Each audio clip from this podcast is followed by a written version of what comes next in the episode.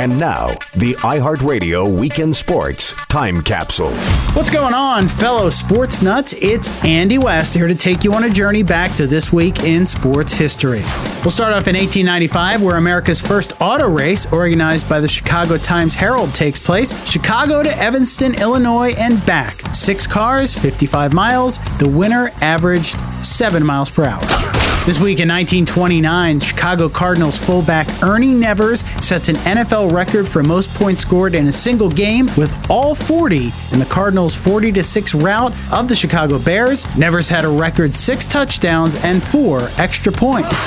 This week in 1934, the Detroit Lions would host their first Thanksgiving Day game, a tradition that continues today. The Chicago Bears beat Detroit 19 16. This game was also the first NFL game to be broadcast nationally as NBC Radio aired the game on 94 stations across the country. This week in 1987, Joe Montana of the 49ers completes an NFL record 22 consecutive passes. Most recently, Donovan McNabb of the Eagles had 24 in 2004, and the current record is a tie between Ryan Tannehill of the Dolphins in 2015 and Philip Rivers in 2018.